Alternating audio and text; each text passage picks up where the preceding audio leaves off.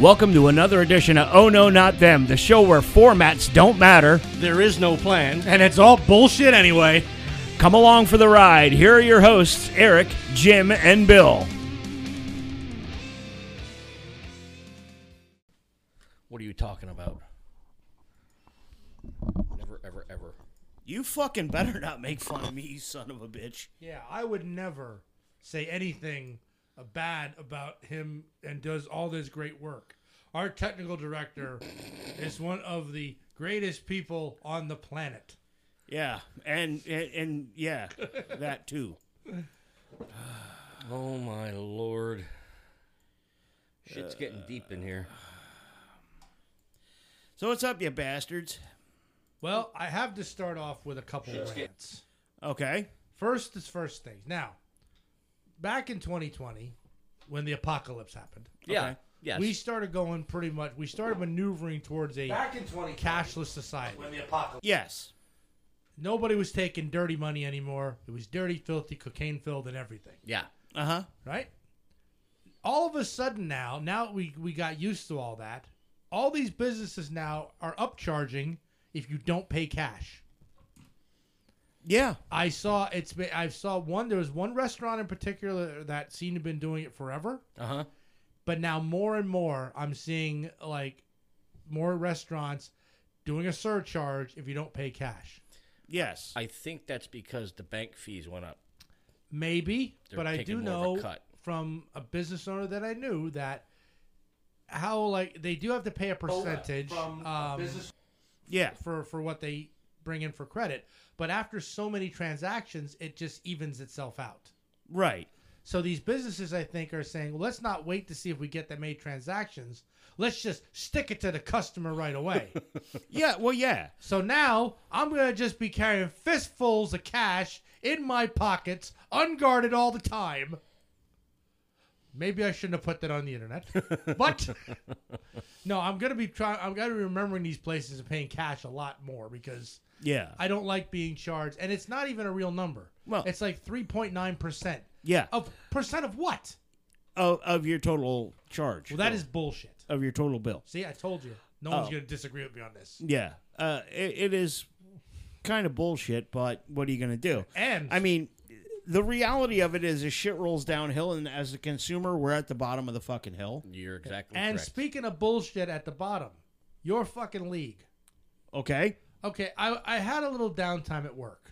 All right. So I decided to start poking around like the league activity.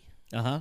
And between between my kid, the meat machine, and Ad Drop Galgosi, yeah, yeah. okay, nobody these guys don't have their starting lineup anymore. Okay? That's bullshit. You draft these people, you should have to keep them till week week one. That that new rule, put it down. Wait. Stop. You want to make rules? You become commissioner. I had my own league many times. However- and I would not. However, I'll take it under advisement. But since I fucked up and didn't tell anybody no in this league when they said they wanted to join, Yeah. Oh, yeah. I know. uh, now we have a 16 team fucking league, which Yes. is just a nightmare. Um, I have an idea. And the idea goes as such. I think that next year, only the top 10 teams get invited back. I don't like that. Because I don't know if my team's going to go to shit this year. Uh.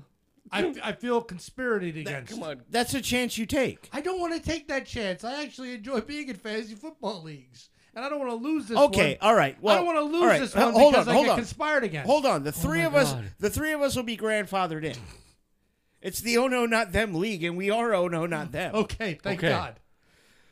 Uh, and, and you know, well, you know, I feel bad for the bottom people, though. I don't. I don't know. I mean, I don't. Do Th- better. I still think there's a point. I mean, first off, anybody that didn't show up for the draft should automatically be in like a 500 point deficit for the season. and if you add drop before week one, that's another maybe 50 points per Oh, ad that's drop. Oh Robert, fuck! that's- Andy's gonna be in the deficit all year. Yeah, that's that's a scratch right there.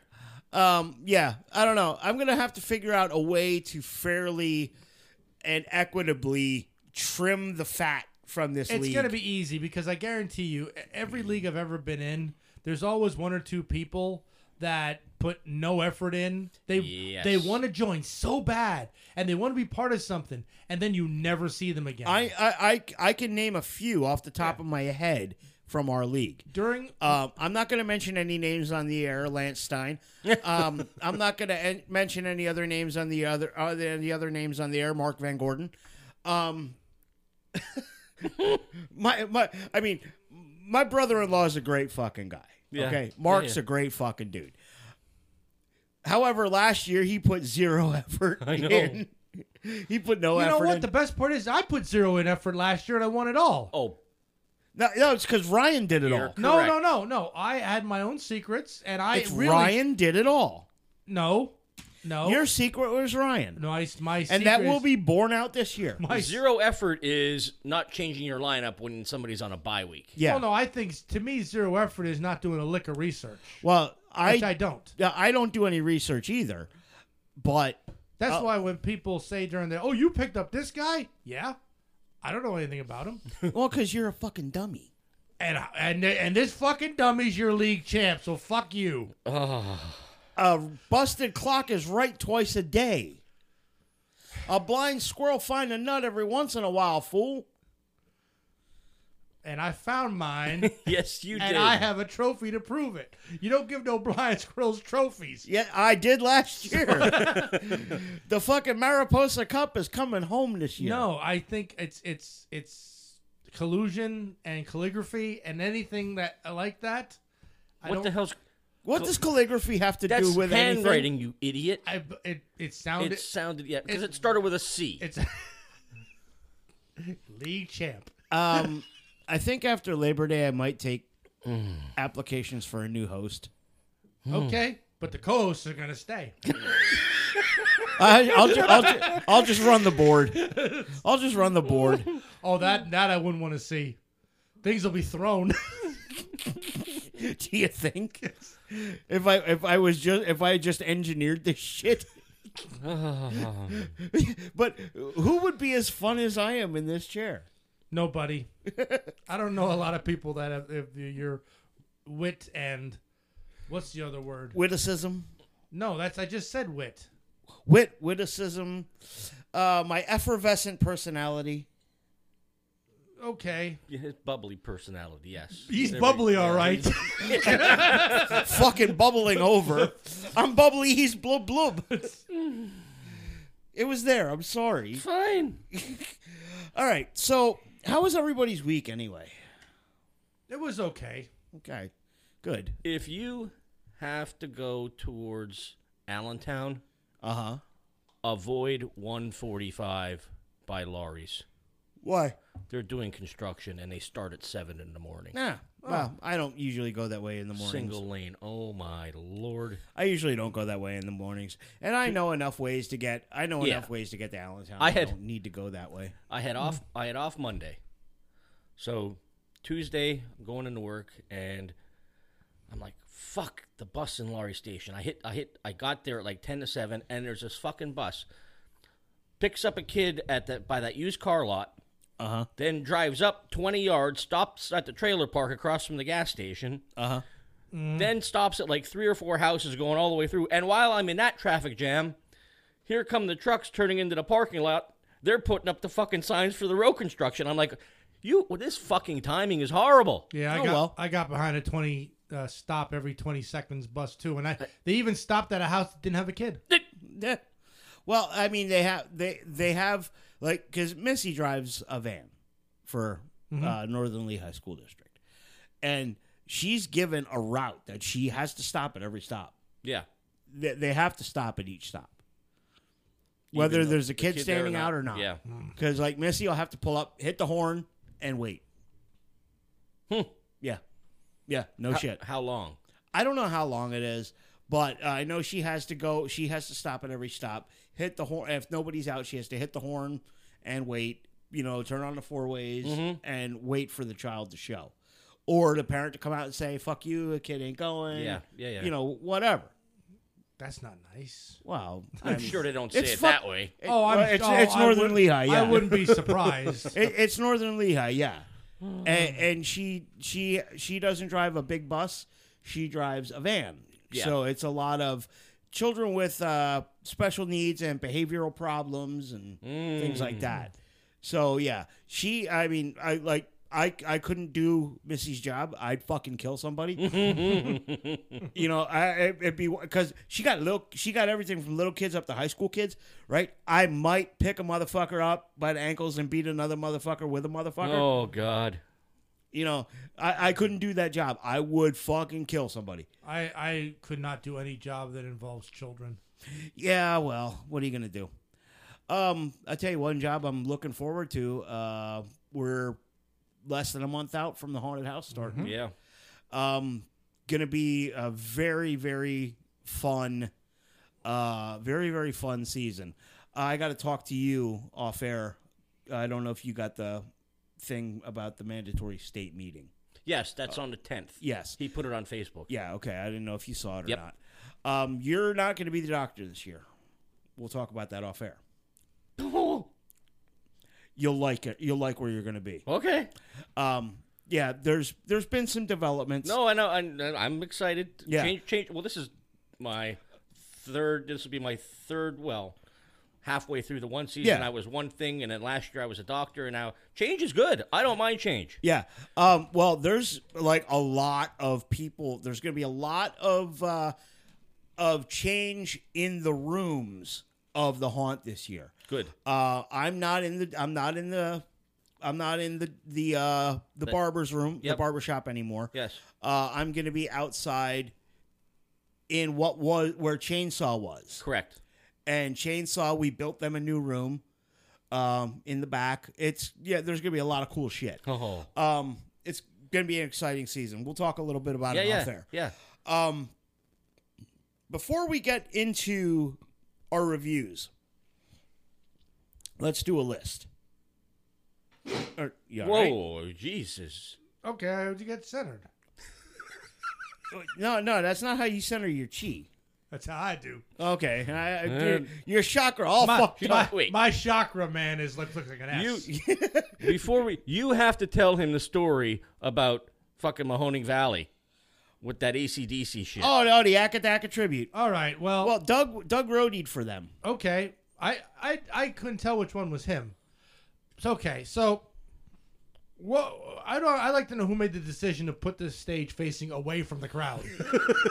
Yeah, I don't. I, I you told me that. I'm like, wait a minute. There's only one set of grandstands at Mahoning Valley. yep. Correct. And they were fa- they were facing the opposite. They were facing in the in the. It just didn't make any. They're sense. facing the infield. Yeah.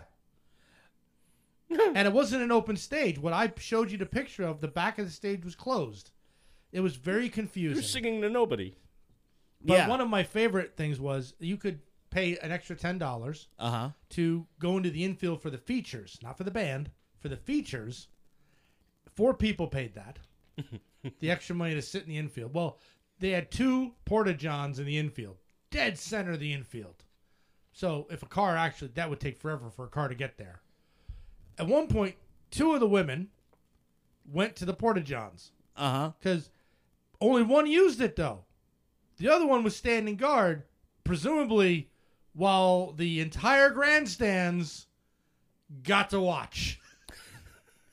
Well, I, I I said mean- they always go in pairs. Yeah, women always go in pairs anyway. But she stood outside to keep her safe from who? the other two people that paid the ten dollar to be in the infield. I think they're all family. I don't think you gotta. it's fucking Lehighton. Still, it was very, it was very weird. Tell him what the Akadaka. Uh, Oh, tribute band. yeah. They're a tribute band, so they played, um, of course, "Rock You Like a Hurricane." what? Wait, what? So, what? I mean, that classic ACDC song that we've all we all know. Okay. Doug can confirm all of this. I'll be at Doug's house on Sunday. Oh, uh, I'll be at Doug's house on Sunday. Um, that's So, so since he roadied for him, I would. And Doug, if you're listening, you could you can chime in. Why did it take you so long to tear down? My God. Oh fuck. I don't know. I mean, I mean, what's Uh, um? I mean, you know. Snacky was in and out, man. Oh yeah, and and the best part is, Snacky was usually in and out without the help of John. Um, or Mark. Or, or you Yeah, well, no, that was that was that was that was one instance where we had no help from Mark. Um, the the infamous rumors show. Yeah. Uh, I'll that's I a know. that's a story for We off know, air. Oh, my. But, That that's a story for off air. Um, oh shit. Um, and I'll have to retell it again because um, we're coming up on the anniversary of his Yeah, passing. It's so- be- it'll be five years. yeah, so make sure I want to know Doug's pers- perspective on what they did. Right. Uh shit. So, all right, I got a list. All right. Um, we we got into a little bit of pro wrestling stuff last week with uh, with the passing of Bray Wyatt and the passing of Terry Funk. Uh, two of my all time favorites and two of the best heels ever. For those that don't know, a heel is a bad guy. Correct. So here's a list in not really any particular order of 25 great wrestling heels. All right. All right. Okay. And we'll just go through and kind of see if we agree or disagree or if they should be on the list or not. The first one we have is Roman Reigns. I agree he should be on the list of 25 great heels. Correct.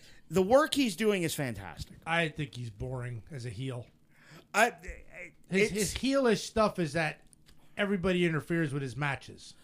well, it, it, I mean, he doesn't do particularly the things that heels are. So, like, and I'm sure that everybody else, uh, the other 24 people on this list, will be a shining example of what Roman doesn't do. a few of them, yes. Yeah, Because the next one on the list, Gold Dust. damn right. Great heel Yes. gets in your freaking head. Oh yeah, the, the the the mind games that you know that were part of the Gold Dust character were so great. Yeah. Um, and and Dustin, nobody could have pulled that shit off the way Dustin Runnels, Dustin Rhodes did. Nope. I I, I think it would have failed if it had been somebody else. Yep. Next one on the list, another all-time great, and this gimmick would have failed if uh, I mean if you listen to Terry Taylor, he says the gimmick was supposed to be his at one point, the Red Rooster. Yeah, I know. I'm just Okay. thinking it, was, it wasn't the Red Rooster, was it? No. if you listen to Terry Taylor, Mm-hmm. he claims, and I don't know how true it is, it may very well be true. He claims that at one point he was supposed to be Mr. Perfect. Oh my God. You never know. He would When have done okay with it, but not to the level that Curt Hennig did. Oh Yeah. yeah, he Yes. the arrogance. And the fact that he pulled it off. Yeah, and Yeah. just even as soon as he spit the gum out and smacked it away, it's just like it was the I. I mean, you can't make things like that. Throwing the towel over his freaking shoulder and Heenan catches it. Yeah, Uh, When he's on commentary, the pencil flip catches it perfect every Mm-hmm. time.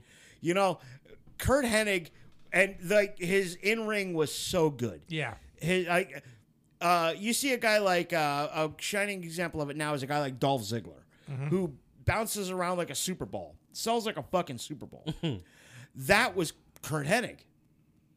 Watch the SummerSlam match with him and Bret Hart when Bret Hart wins the Intercontinental title. Curt's all over the place. Wow. Number uh, the next one, fourth on the list. And this guy is a probably in my in my opinion definitely a top 10 heel, po- probably a top 5 heel all time. Just for the psychology alone. Jake the Snake Roberts. Oh yeah. oh yeah. Yeah. Just the snake in the bag. Oh Yeah. my God. Yep. Jake Roberts. I mean, if you go back and watch his stuff in Mid South when he was developing the Jake the Snake character, and then when he came to the WWF and it came to full life, Yes. it's such great stuff. As Vince would say, that's such good shit, pal. Number five, a newer, uh, more modern guy, uh, Randy Orton. Yes, and sometimes I think he overdid the heelish stuff, when he went after like the legend killer stuff. Yeah, But- like like the the un the unhinged Yeah. Was a little bit much at time. But only only because I mean you're you're taught so many times that these guys are supposed to be looking up to the legends, Yeah, and of course on screen it was like he didn't care. right. Spit in Mick Foley's face. Yeah, uh, threw Foley down a flight of stairs. Mm-hmm. Um, you know, laid out Ricky Steamboat. You know, it just. And even then, you know, just the whole Viper character, Yeah. great stuff. Uh, I hope he, I hope he can recover from the neck injury and come back. I love Randy Orton. Next is another guy. This guy took the mind games in a completely different direction, and it worked so well for him. Ravishing Rick Rude. Oh, Oh my. God, yes. Putting Jake Roberts' wife on his tights. Oh my lord. Yeah, he was, and uh, one of the four founders of D-Generation X. Yep. A lot, and he's forgotten about. Yeah. And the only guy who on the same night appeared on WWF Raw and WCW Nitro Wow. because that night Raw was taped. And Rude was on uh he was on a night by night basis. He wasn't on a guaranteed contract. Correct. And this is right after Montreal, right after the Montreal screw job. Mm-hmm. So Rude, who was very good friends with the Hart family, walked. So Raw's in the can. It plays, and he knew what segment he was he was airing on on Raw. So on Raw, he's there. He's got the beard and the mustache at the exact same time. He's airing live on Nitro, clean shaven. Oh my. For that alone, Yeah, Yeah. I love Rick Rude. Yeah. Another one. People forget. Uh, well, a lot of people of our generation will remember his heel run as the Iraqi sympathizer, Sergeant Slaughter. yeah, A lot of people won't remember when he first broke into the business. Well, not when he first broke in, because when he first broke in, he was beautiful Bob Remus, Okay. I. which is his real name, Bob Remus. Um, but when he first got the Sergeant Slaughter character, he was a heel. I never knew that. Oh yeah, he was a bad guy. He turned babyface in Allentown, Pennsylvania at Ag Hall. Oh really? Yes, uh, uh, turned on the uh, turned uh, by coming out and doing the Pledge of Allegiance and declaring war on the Iron Sheik. it it's one of the most it's one of the most popular old school WWF videos out there. Great stuff. Uh, and this is back when the WWF taped almost all of their TV between Hamburg Fieldhouse and yeah and Ag, Ag Hall. Hall. All right. Next, he started as a babyface in Mid South Wrestling, turned heel, and then he his big heel run came in the WWF. The Million Dollar Man, Ted DiBiase. Oh yeah. There you Yep. go. Because Vince McMahon always wanted to be a wrestler. Okay? Mm-hmm. But his dad said, no fucking way. Vince McMahon always wanted to be a wrestler. So essentially, the Million Dollar Man was Vince. Yeah. It was, that was, all right, he gave it to Ted. yeah. Okay? And Ted DiBiase worked it to the fucking hilt. Great, Yeah, great. the gimmick. vignettes were just fun. oh, yeah. Where he would like buy a kid's basketball or just or pop it. and Everybody's got a price. Uh, yep. Or he'd uh, try to get the kid to dribble a basketball 10 times, right? One, two, three, four, five, six, seven, eight, nine. Then he kicks it out. Yeah. Yep. And he had one of the most uh, the most iconic laugh.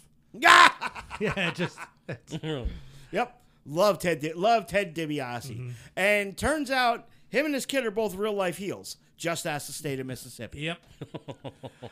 Oh, do you know what? no, on? I don't. Well, uh, they got popped for COVID fraud. Oh. For a paycheck, uh, like paycheck yeah. I protection. know what you're saying. Yeah, they got like over three million dollars worth of it. Oh my. Yeah, Ted DiBiase, Ted DiBiase Jr., a few other people. Brett Favre was implicated in it. Uh, in a in the he also in Mississippi, but a different company. Okay, because I the Brett Favre one I do know about that had to do with uh, naming a stadium after him, him donating money to a university or something. Yeah, like well, he well no, he also got popped. He also got implicated in the Paycheck Protection Loan. oh stuff. lord, Um, moving on, yes, another guy, great heel, um, sorely missed, and a rightful. Uh, you know, he, thankfully, he got his place, his rightful place in the WWE Hall of Fame. Uh, Leon White, the man known as Vader. oh I enjoyed watching him. Yeah, I, yeah. I felt I felt that the WWE just didn't utilize They him properly. fumbled with him I, and I, and uh, who who did he go up against mask versus mask match? Was that Kane? I think so. I don't know. His I- mask fell off all the damn time anyway. It, was a- was not like a secret. it was a jock strap. yeah, and he was up against a mask versus mask match. Well, you see, he he started. He broke into the business uh, with Verne Gagne's AWA as the baby bull Leon White. He was a former pro football player. Uh, played for the for the Los Angeles Rams, and uh, Leon, he's a big teddy bear. Mm-hmm. But everything he did looked like it hurt because it fucking did. yeah, I, I heard he worked very stiff. He's stiff as shit. Um, so he's working for Vern, right? And then he goes over. He gets his big break over in Japan, and they made him. Oh, they put him over immediately. They brought him in. His first match, or one of his first matches, was against a guy by the name of Antonio Inoki. If you know anything about Japanese wrestling, Inoki's bigger than Hogan over Yeah. there. Okay. Oh wow, Leon comes in at now he's Big Van Vader. Comes in and obliterates Inoki in like three minutes, wipes him out, and he's you know he's uh, an IWGP Heavyweight Champion. Uh, then he comes to the United States, back to the U.S. and goes to work for WCW, where he becomes the WCW World Champion. And he's got some great feuds with Ric Flair, with Sting, uh, with Cactus Jack. Uh, like yeah. Yep. he, he's the one that took Cactus's ear off. Well, up over in Japan, or no, in Germany rather. Um, well, that was actually Two Cold Scorpios doing. I thought that was Well, no, Vader was in the match. yeah. But before that, in one of the prelim bouts, Two Cold Scorpio goes up, and he's a high flyer. He goes up to the top rope and he does his 450 splash off the top, and he goes back and he says to the ring crew, "Hey, those ro- ropes are really loose." So they go out and they tighten the ropes. And Cactus always did this spot, a a hangman spot, okay, where he would go ass over tea kettle over the top rope, and he would catch himself between the top and the middle rope. uh huh. And the ropes are normally loose enough where his opponent could just come and push him out. Correct. But as soon as Cactus catches himself in this, he knows something's wrong because he feels it going. He feels himself going out. So Vader comes up and pushes him out, right? Yep. And Cactus loses two thirds of his ear, Oh my God. and that's why Cactus Jack has one ear. Jesus. Yeah. Um, Vader. Uh, then, well, there was the spot where he power bombed Vader on the floor of the studio, or, or where he power bombed Cactus on the floor of the studio, and they did the whole amnesia angle, which was fucking terrible. it's fucking terrible. Um, but yeah, and then Vader comes to the WWF. He has, um, he has a good run with Cactus again as Mankind, uh, and then Shawn Michaels, the piece of shit that he is, derails it because he didn't want to work with Vader because Vader works stiff.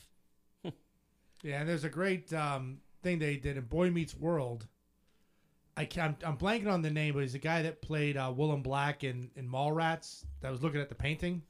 Yeah, yeah, yeah. Yeah, he was playing like one of the bullies in it, and Vader shows up as the kid's as the kid's father. Yeah, You know, I remember that. Uh, what the hell is his name? Um, I'm, I'm blanking on the name. He's, he's a really good actor too. I've seen him in a lot of movies. He was with Ethan Suplee. Ethan Suplee, yes. I, I, yeah, he yeah he played in Boy Meets World, and Vader was his father. yeah. Uh, uh, I, I, I, Va- uh, Vader's one of my favorites of all. Yeah, time. I like watching him too. Uh, here's one. We just talked about him last week. Your friend and mine, Terry Funk. awesome, awesome heel. Yes. Oh my god. Uh, he almost got he almost got Ted Turner thrown off of his own network back in the day. he almost got WCW thrown off of their own network back in the day because they did an angle um, where Terry Funk was going after the the world title from Ric Flair. Okay, and they did a series of matches, and in between two of the matches, they had a Clash of Champions special. Okay.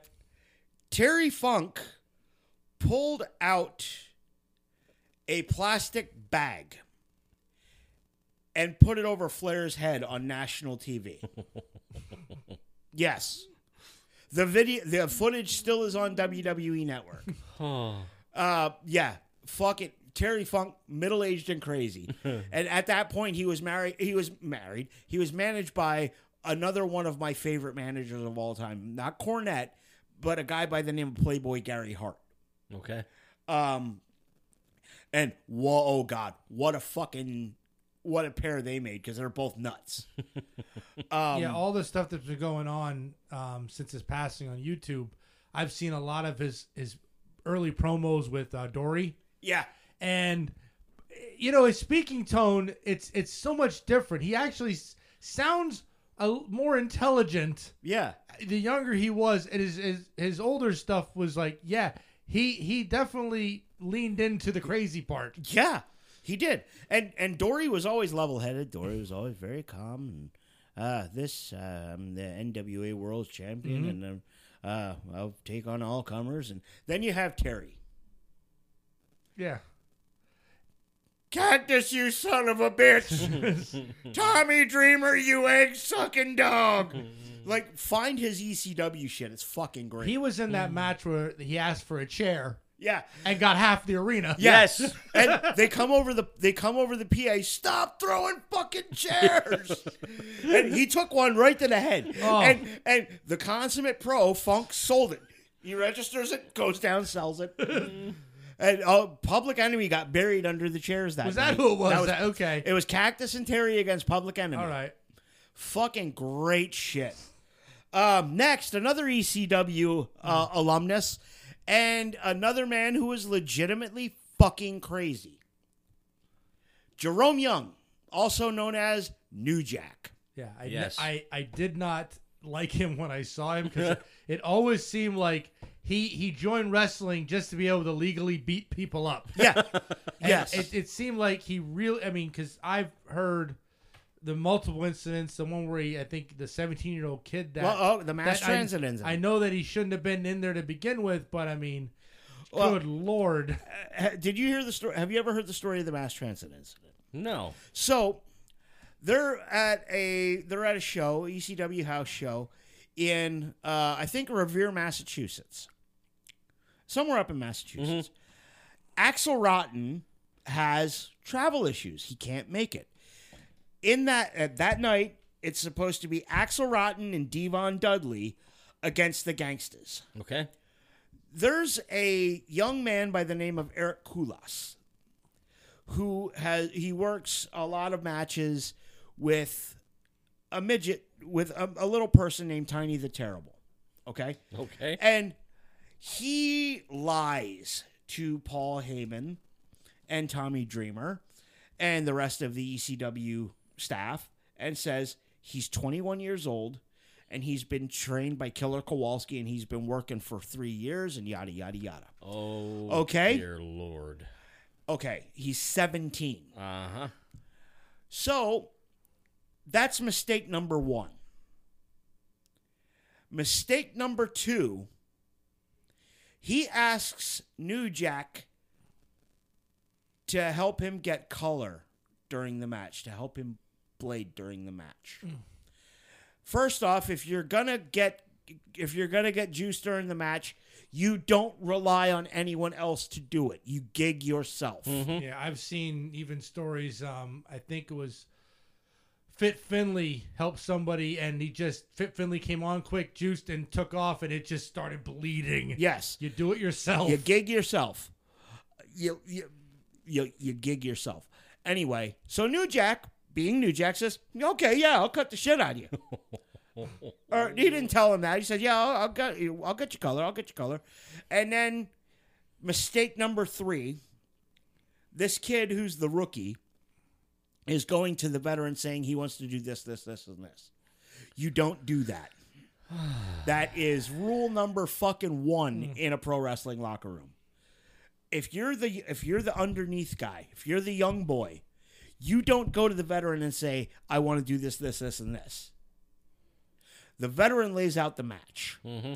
So, New Jack and Mustafa, the gangsters, they go mm-hmm. to Devon and say, "We're going to throw you out of the ring. Don't get back in." no. No. And Devon's like, "No problem." so D- Devon's thinking, "Okay, fuck it. I got a night off essentially." Oh God. Well, um, New Jack has a surgical scalpel, and he cut the shit out of this kid. And now, at this time, the kid's father is at ringside screaming, "He's only seventeen. He's only 17. Oh my God. It became known as the mass transit incident. Um, that footage is on YouTube. Um, that incident derailed ECW's initial shot at getting on pay per view. That that that put them behind schedule by about a year and a half to get on pay per view. Barely legal would have happened about a year, a year and a half sooner, had that incident not happened because of the litigation. Oh yeah. Yeah. And of course, Paul and ECW and New Jack were acquitted. But there have been so many New Jack throwing like the, he got When high. he ki- when he tried to kill Vic Grimes, Yeah, and there have been so many. Every it's like every time you hear like something that just, it's like how did he keep getting away with being hired? It seems just a bad idea as a promoter. Well, the thing is, he was hired by like when he first broke into the business, he was broken in by a guy named Ray Candy, um, who was who worked underneath for Crockett back in the day, and a little bit for WCW after the sale, and then New Jack goes to Smoky Mountain Wrestling and works for Jim Cornette, him, him and Mustafa, the gangsters, and D'Lo Brown actually was their enforcer. Um, it- D'Lo was their bump guy. Yeah. That way, D'Lo could drop the fall. The gangsters don't lose any heat. Yeah, Jim Cornette, it was not going to abide any of that shit in his promotion. Okay, Smoky Mountain was an old school Southern wrestling promotion, but Cornette's directions to New Jack for a promo, he never, he never gave New Jack a scripted promo. New Jack, go out, Jack, go out and piss off some white people. and that is exactly what New Jack did. Mm. And then Jack and Mustafa come up to ECW to work for Paul. And there were no constraints in ECW. Yeah. No constraints in ECW. Paul let them do what he wanted. And then when ECW went out of business, an even more reckless promoter, a guy by the name of Rob Black, ran a promotion called XPW out on the West Coast. Uh, think of ECW on steroids or meth. Dear Lord. Yeah. That's the promotion where New Jack tried to kill Vic Grimes. Is that the one where he took him up high and jumped? Threw him off the no well Uh, no that's no. right. He the, the the the the jump happened in ECW. The, they they came off the balcony and Grimes is like, Jack, I can't, I can't, I can't. Fuck it, we're going. And he pulled him off, and Grimes twisted in the air and ended up landing on Jack's head. Fractured Jack's skull. Uh, lost. He ended up losing sight in an eye. A whole bunch of fucking shit. So now they're both working in XPW, and Rob Black decides to book him in a scaffold match. New Jack tased Vic Grimes. And now the ring is full of tables. The only thing of Vic Grimes that hit the fucking ropes were his ankles. And if his ankles hadn't hit the ropes and bounced him back in, he would have hit the floor. Mm. Ay, ay, ay, ay, ay. New Jack was a sociopath. Hmm. I mean, it's like he's too good of a heel. Yeah. yeah. Talk about living your fucking gimmick. Yeah, Oh. Next is a great heel. 12th on the list. But the greatest intercontinental champion of all time, the Honky Tonk Man. That's right. Yes. And I hope, I hope they do something. Is he still? Nope, he's not the longest reigning anymore. Oh, I thought because I know that Gunther took it. I thought he was going to take it, but Nope. hasn't taken it Nope, yet. Gun- I, I think Gunther has I it. thought now. he, I thought he didn't have it yet. I was gonna say if, if he comes back to do something I, with no, the I- thick no, neck German. Oh no no no no no. No, no, He I don't will- mean do. I don't mean do. No, no, no. A, a- he'll a he'll program with him. no he'll. Ne- I don't think you'll ever see him in a WWE TV program again. Oh, well, that's a shame. He done ran his mouth too much. Well, that happens. You know he's Jerry the King Lawler's cousin. oh yeah, that's Yep. how he got his job. Yeah, Wow. One Yeah. of them. That's how one of them got the job. Uh, that's how that's how Honky got the okay, job. I knew one of them worked on on the other one. Yep, he was Wayne Ferris. His, Mm-hmm. Under his real name, Wayne Ferris. Um, next, his heel stuff was great, but Mm-hmm. he was also a great baby face. The Undertaker. Oh, his his heel stuff. Yeah. I love the American Badass. Me too. People don't like that version. I loved it. that was. I mean, I love it as it's my yard. You know, I'm gonna hit you with this. It's like There's big old soup bone. that. I love that stuff. I love this stuff in the Ministry of Darkness. Yep. You Big know what? evil. I didn't like the ministry, the corporate ministry. I thought, okay, we're getting a bit too much now. Yeah. But when he, you know, they would, you know, had Stephanie and uh, Stone Cold up on the on the symbol. Yeah. I mean, his heel stuff, kidnapping Viscera, Mideon, and Yeah. all these guys mid match to brainwash him. I Yeah. mean, oh, the Undertaker was awesome. You know what Mideon's doing now? What? He's a chef, like a high end chef in Atlanta. Georgia. That is awesome. Yep. Dennis Knight. Wow. That is awesome. Yep. Is- yeah. Does he cook any pig? I don't know. I'm sure he does. Wait, was he pig or hog? He was pig. He was Phineas. okay. He was Phineas Godwin. Um, Mark Canterbury was was Henry Godwin. Yeah. And they were they were actually a tag team before that in WCW. They were Tex Slazenger and Shanghai Pierce. Mm. God, I know too much about wrestling. Yep. Uh, number 14 on the list. Uh, I think we're getting to better heels as we go along. Um, great heel and a great baby face. Because really, to be a great heel, you should, to be a great baby face, you should have been a great heel at one point. But here's a guy that was fantastic as a heel Macho Man Randy Savage. oh yes. You know, I don't even think him as a baby face wasn't being a heel. I swear. It's like find a baby face savage. It's still heelish. Yes. Yeah, it is. Yeah. Yeah. Yeah. It is. You're not wrong. Next is a guy near and dear to my heart.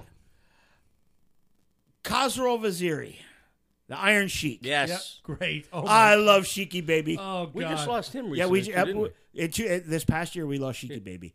Um, um, I, uh, Sheik Sheik was so good, and you know he played. He he really leaned into the anti-American thing, Oh yeah. but he fucking loved this country. Yeah.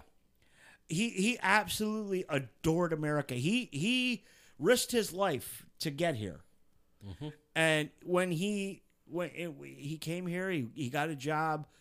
Um, he coached the Olympic wrestling team. He helped coach the Olympic wrestling team uh, as he was breaking into the business under Verne Gagne, and you know he he played that anti-American heel to the fucking hilt. But Sheik, he was the embodiment of the American dream. Mm, yeah. True. If you think about it, Yeah. Sheiky Baby was the embodiment of the American dream, and uh, you know we lost. Uh, you know th- he's a fucking absolute legend. it was a shining moment on the WrestleMania album too. yes, Just and one of the greatest Hall of Fame speeches ever. oh yeah. His his speeches, no matter what, an interview with him was funny as hell. Oh God, his stuff on Howard when he was on Oh, the my Stern God. Show was Yeah. great. You're gonna break your back, fuck your ass, and make you humble. I fucking love the Sheik. Oh God, number sixteen on the list. Great baby face, and people forget how good of a heel he was because he was so great as a baby face. Rowdy Roddy Piper. Oh, I think he was. I he was awesome as a heel. Yeah. I mean, I don't remember him being a face. oh, yeah, oh yeah, he yeah. was. The latter part of his career, yeah. Yeah, when you're when you're so you get to that point in your career, you've done so much stuff that people just love you now, Well, unconditionally. he he became a babyface in 1985 or 86, WrestleMania three, uh, against Adrian Adonis, because he was a he was a he was a heel up until that point, Okay. and then like he went away to do the do to do the movie They Live, and hell comes to Frogtown. and Hell Comes to Frogtown. I've never Forgot seen about that that. Oh, you gotta see it. Yes. Oh, no. And like he had the Piper's Pit segment. Yes. Well, in his absence, they gave Adrian Adonis the adorable Adrian Adonis gimmick. You know, where he's playing this the cross dresser and this and Yes, that. yes. And they did the flower shop. Mm-hmm. Well, Piper comes back and takes a baseball bat to the flower shop. and that sets up it's supposed to be a retirement match and a hair versus hair match mm-hmm. At WrestleMania 3 with Adonis and Piper. Well, Roddy was a babyface from then on out. But you want to see a great heel? Look at some of Piper's early work. Um, this is a man who was wrestling for Don Owen in uh, uh hang on, da, da, da, da. Uh, Junior. We watched um, Jeremiah Johnson this week. Uh, Junior asked what movie we watched. Anyway, uh, he's work not for Don Owen. Don Owen was Portland. He's working for um, Judo Gene LeBell and Mike LeBell in Los Angeles and the uh, NWA LA promotion. And he's doing the bagpipe thing. He legitimately was a bagpiper, very good one too. Um, but there's uh, obviously a large Hispanic community in Los Angeles. So he says he's going to come out for my Mexican fans. I'm going to play the Mexican national anthem. now, keep in mind, this is the 70s. You can get away with shit like this then. So I'm going to play the Mexican national anthem on the bagpipes. And the motherfucker plays La Cucaracha. Yeah. he, al- he also busted a coconut over Jimmy Jimmy's in. Allentown. Yep. He um he also was the one, and I'm still not sure the, the match against him and Bad News Brown when he did The half black? the half black, which still doesn't. It's never been explained why, but he does it. Well, one half of him was Hot Rod and the other half was Hot Scott. I just I still like I never understood. Yeah, he he uh that was WrestleMania 5 or 6. Yeah, and he was great on the mic. Oh god, Oh, yeah. fantastic on the mic. Yep. You won't find a better like to the point where in the 80s like when he first went to to Mid-Atlantic, he was Gordon Solie's color co- commentator mm-hmm. and had to get coaxed into the ring. Yeah, and I and I also I mean, even though it's not so much a wrestling match, I love the fact that how the boxing match between him and Mr. T worked out exactly as it should have. Yeah. Just power slam him. Yeah. and and the thing of it is had Roddy really wanted to go into business for himself, Yeah. he would have beat the fucking brakes off of Mr. T. Roddy Piper, Roderick George Toombs, Rod Toombs was a Canadian Golden Gloves boxing champion. Oh Lord. Yes. Yeah, there were so many. Rod Toombs was a bad dude. Yeah, there were so many wonderful things he did, and um, I mean, I'm just, I'm, I, I love, and even his like his entertainment where he knows how to entertain. Yeah. You know, And he knows how to keep kayfabe. He know he knew Yeah. how to keep kayfabe alive. I still remember when he, him and Morton Downey Jr. got in the ring together. Oh, I like, I asked you nicely, don't blow smoke in my face. yeah, and then he goes to do it again and fucking hit, and he hits Downey with the fire extinguisher. yeah, I mean, oh god, I could. Yeah, and he's one of the only. He is probably the only action figure I own in the wrestling thing. I have a Roddy Piper Nice, that plays the bagpipes. Oh. nice, Yep, it's the only one I own. nice. Such a fan. Oh, I love Piper. Next is a guy. Um, he he had a decent career before this gimmick. Uh, he started off as Scott as Scotty the Body, Scott Levy. Um, then he did a stint in WCW as uh ah, what the fuck was his name in WCW? Anyway, he came to WWF. He was uh, Johnny Polo where he made his bones ECW Raven, Oh yes. Scott The, Levy the embodiment. of oh, Gen X. Yeah, it was like every. I knew so many people that. Now it was funny. I knew a lot of people that dressed like that before the gimmick, mm-hmm. and then accused of dressing like that because of the gimmick. I ask him. I wore for years a dog collar with a fucking padlock. Before years before Raven ever did it. Yep. and it's like one of those things where it's like he just picked up on every fashion trend, and it was like, and then people started saying, "Oh, you're just copying Raven." Who? No, it's it's like what? But no, I mean, back in high school, I you know the the fucking heavy the metal t-shirts, the leather jacket, The flannel tied the around your waist. tied around the waist. We did it all. Yeah. Yep.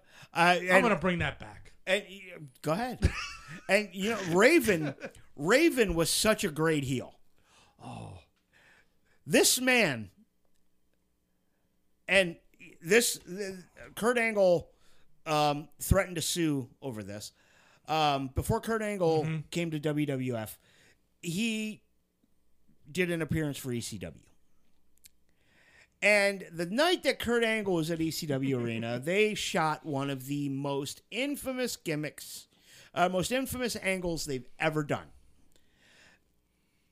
The Sandman was a carpenter by trade, okay? Yeah. His day job, he was, he was a carpenter. So they get this bright idea. They're going to do a crucifixion angle.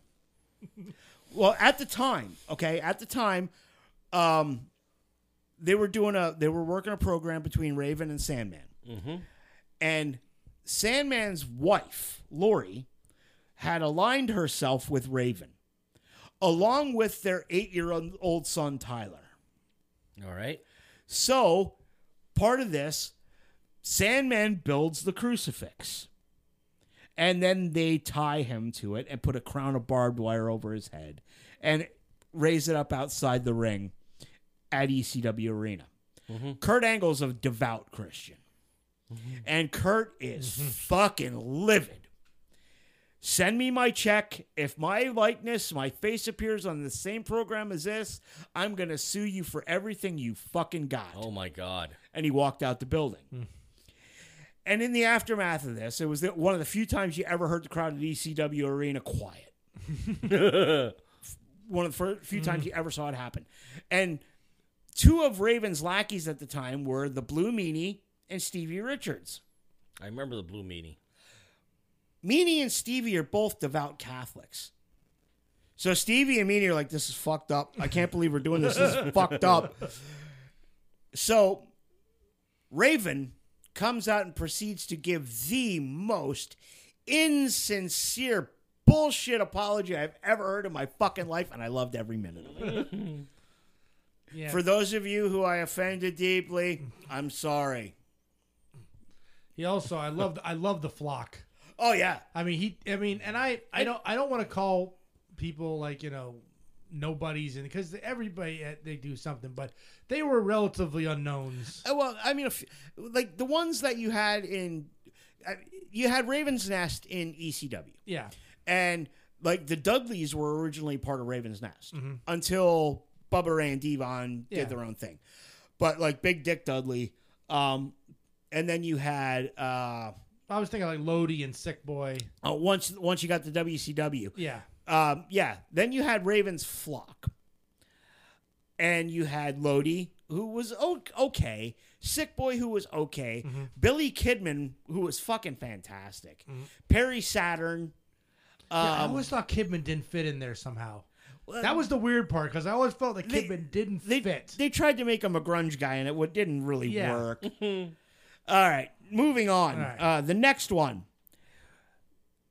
This man is infamous for one slap. yep. Dr. D. David Schultz. Don't He's- ask a wrestler if it's fake. Yeah. Well, and the thing is, Stossel didn't ask him. Oh, it's, Stossel's exact words were, I think it's all fake. Okay, now David Schultz was brought up in the territories mm-hmm. Where kayfabe was fucking strictly adhered to. Mm-hmm. And you got this little weasel reporter mm-hmm. uh, I'm going to ask you the standard question. Oh, all right, what's the standard question? I think it's all fake.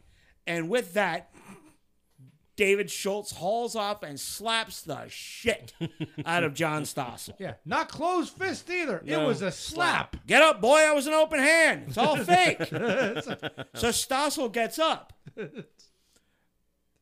That was a right. Now Schultz comes in and hits him with a left and knocks him down the other way. and with that, he fucking scurries off.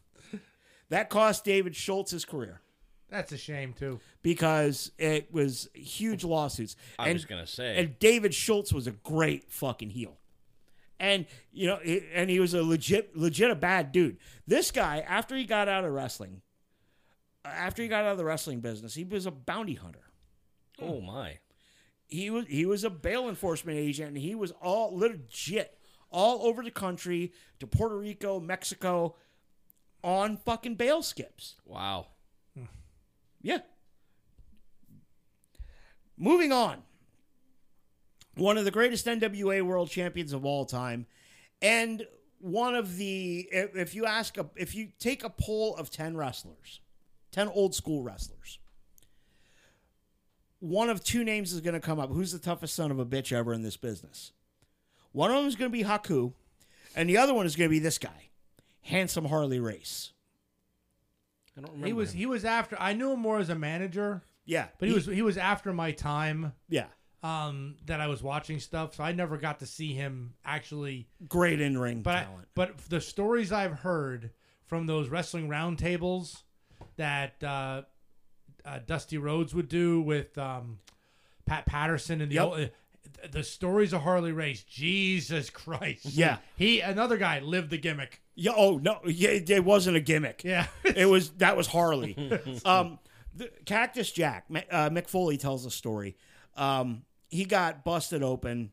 Um, he got uh, he got uh, got his nose broken, busted open in uh, Maryland. And at the time, the Maryland State Athletic Commission, if you sustained an injury inside the ring, the commission paid for it. So he's wrestling Vader, who at the time was managed by Harley. And he goes to the doctor and, ah, Mike, I saw that happen. It was outside the ring and I go, we can't pay for it. Harley says, it was a headbutt inside the ring. No, Harley, you know it was outside. I said it was a fucking headbutt inside the ring.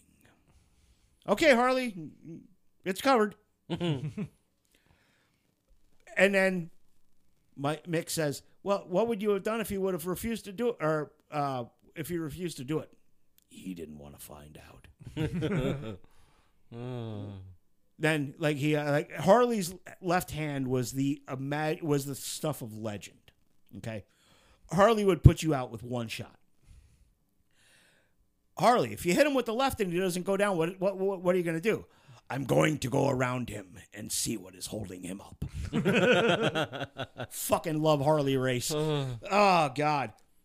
Another guy was the epitome of the wrestling heel.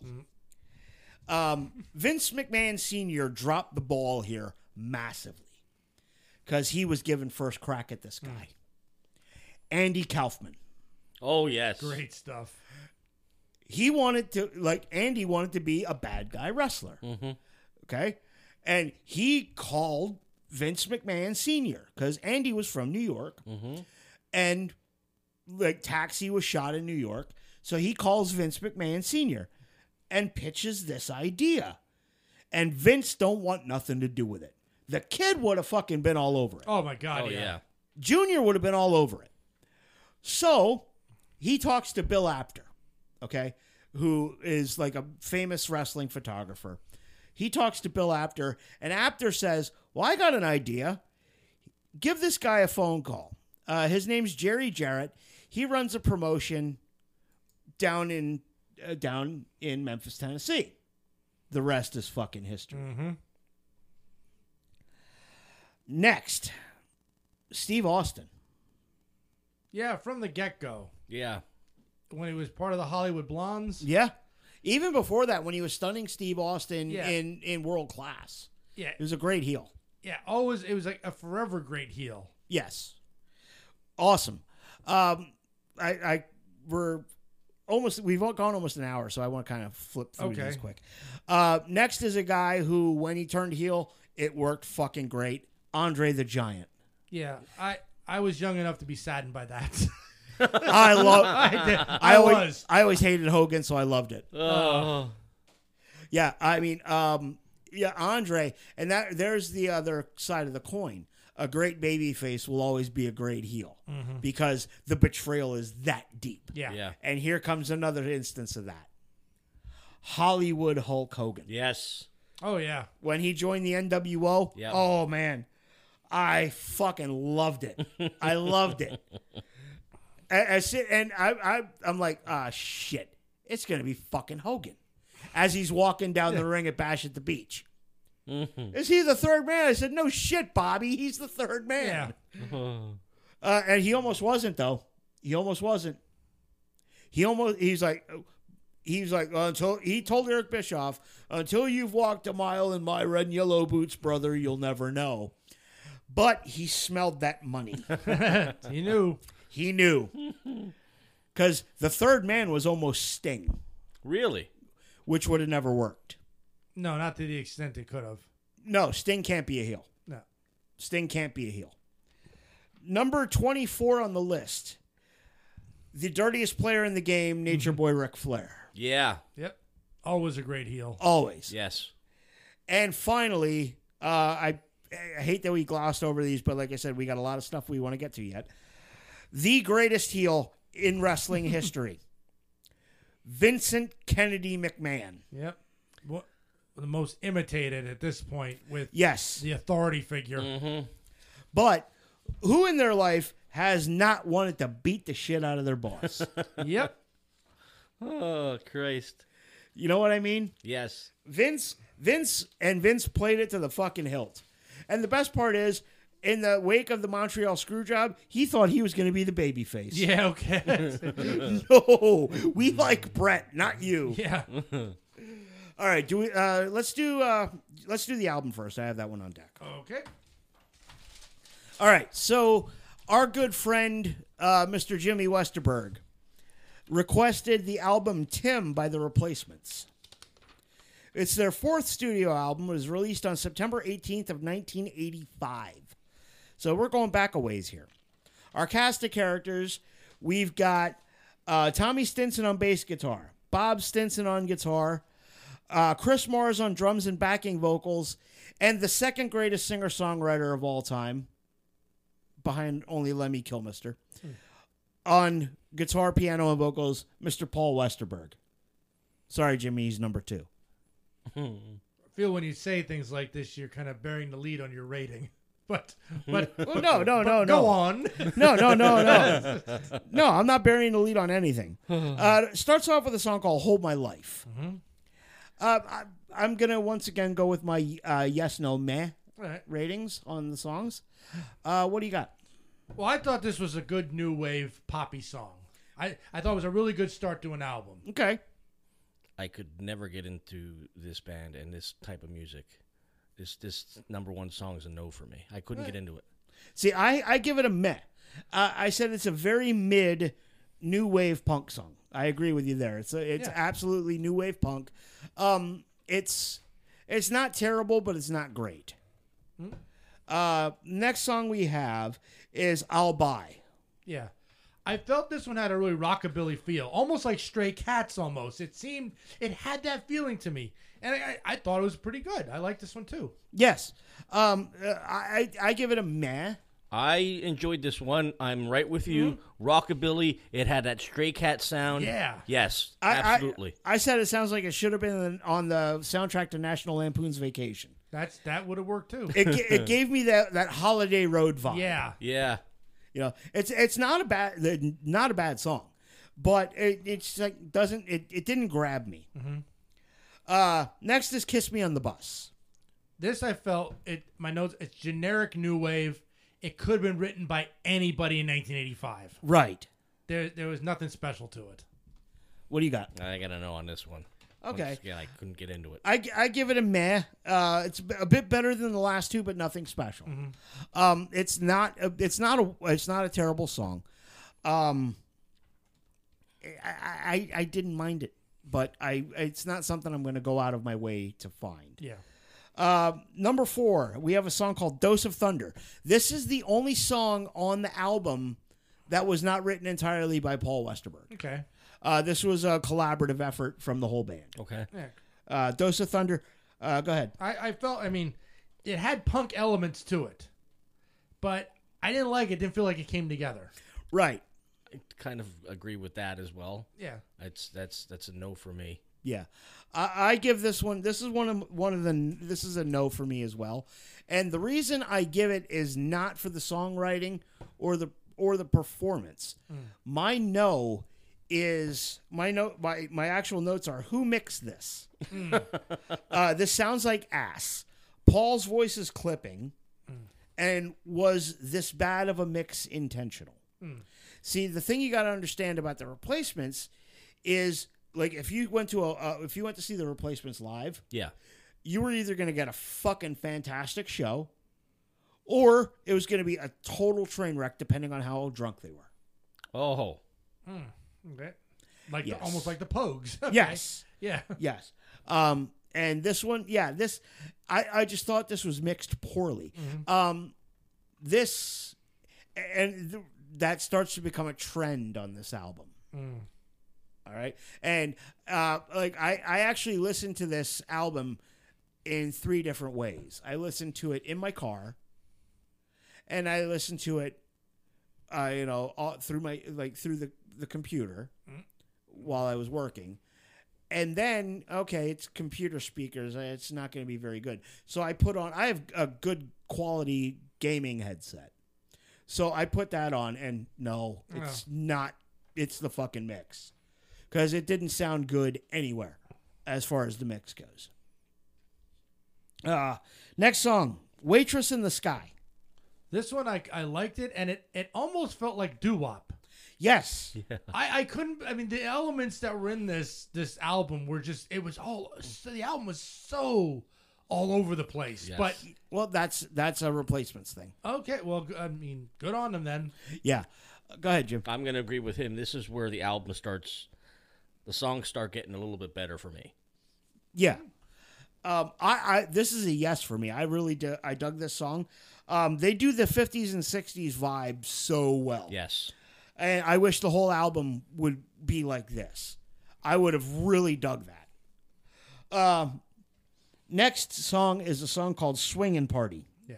This one I didn't care for, and the keep the the drumming in this was so monotonous.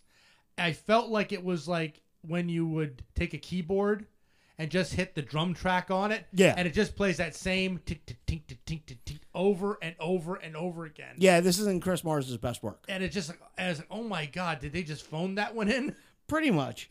um, I, I did. I I did give this song a yes. Uh, I thought it was a good song. Um, my only issue again is the mix of it. Yeah, and I gave this a yes as well. Um, you, you hear the snare, you hear a little bit of the kick. You don't hear much else out of the drums, but it's over fucking powering. I did like the mix. Did not like the mix on this. Next is my favorite song on the record, "Bastards of Young." Yeah, and I said this was a catchy tune. I liked it. Yeah, My my favorite as well. Uh, very very punky a little bit. yeah. It's, I, at their heart, at their heart, the Replacements are a punk band. Yeah. um, at their heart, they really are. Um, this is a, a fucking great song. Once again, the mix is sketchy. Paul's voice is clipping again. Uh, that's my only fucking drag on the song. It's it's it's a very it's a really good song. I just don't like the mix. I would have liked. Uh, well, I- I'll save that. I'll save that. Track number eight is laid. Uh, this is what Lisa tells Bill every night. Lay down, clown. I found this enjoyable. Asshole. It's Mr. Asshole to you. Uh, Go ahead. I this is this was like the I I ditto with this one. Uh, almost had that same type of, you know, punk sound. I, I enjoyed this song. Yeah, uh, uh, my my notes on it are once again good punk energy, and the mix engineer needs a fucking beating. you know, uh, I mean, I understand it's 1985 and we didn't have Pro Tools yet, but fuck me. I know you were probably working with an SSL board, dude. Do fucking better. The, the, the, the mix on this was just ass. Throwing that to the side.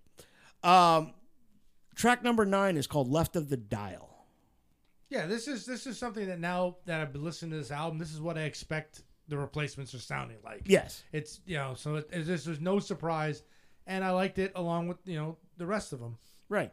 This uh, this I give this one a I gave it a meh. I believe it or not, I actually enjoyed this one.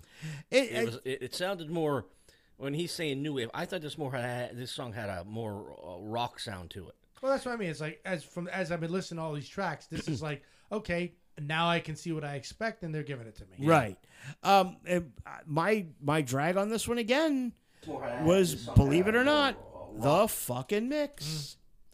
It, uh, I I said I'd love to hear this album with a sober or competent mixer. you know, I I don't know if Paul mixed this and he was loaded. Or the, the mixer or the guy the mix engineer was loaded, or if he just sucks at his job, because the mix on this was just fucking terrible. Uh, Paul's voice, this album, as far as Paul's voice, and I really like Paul Westerberg's voice. I, I really do. I I like a lot of the replacement stuff. He's a great guitar player, uh, uh, great singer, great songwriter. But his vocals on this album are either way too up in the mix or buried. The, the the the the whoever they hired to mix this album should have had his fucking head beat in with a shillelagh. Oh Lord! Next is a song called Little Mascara. Yeah, this I thought the great guitar work on it. Yeah, This is my favorite song on the album. it's a good tune. Yeah, But I'm saying of this album, not of all time. No, Yeah. Of this, of all the songs of the album, this one was the one that really I enjoyed the most. yeah, Eh, eh, what do you got, Jim? I didn't like it. See, I, I'm I'm middle of the road. I gave this a meh. Uh, it's another mid mid '80s new wave song, Yeah, and I don't mean mid as in '84 to '86. I mean just mid. yeah, Um, this could have been by a lot of new wave bands at this time. You know, I could have seen. Yeah, I, I won't say like Oingo Boingo or anything, but you know, there are bands, there are other bands that could have put out something like this. yeah. but it's not a terrible fucking song. And the last song is another fantastic song that this really is to me this is the replacements wheelhouse. Here comes a regular. Okay. It's a good drinking song. See, I I didn't think you were because this to me it almost sounded like it was from the future. Like this is like more '90s with a Celtic feel, I like this one. and I thought you would absolutely hate it. No, I I, I actually dug this song. It's not a bad song. Ah, see, we're getting you. We're getting you. Dropkick Murphy's coming at you. Nah, it's not going to happen. Um, because Paul Westerberg is a better fucking singer and songwriter than anybody in the Dropkick Murphys. It's a good way to close out the record. I I was conflicted on this one. I didn't. I didn't like it either. See, I liked it. Um, and like this reminds me of uh, of of a song like uh, another replacement song, like one that we do called "If Only You Were Lonely." This kind of reminds me of that kind of vibe, and I I I I enjoyed this song. Um, I would I wish the whole record would have been songs like this, and uh, what the hell is the other one that we were talking about? Uh, da, da, da. Waitress in the Sky and Bastards of Young. Mm-hmm. I, I I wish the whole record would have been done like that. But all in all, it's I it's not a terrible album. It's not the worst thing we fucking listened to by a long shot. Probably not. No.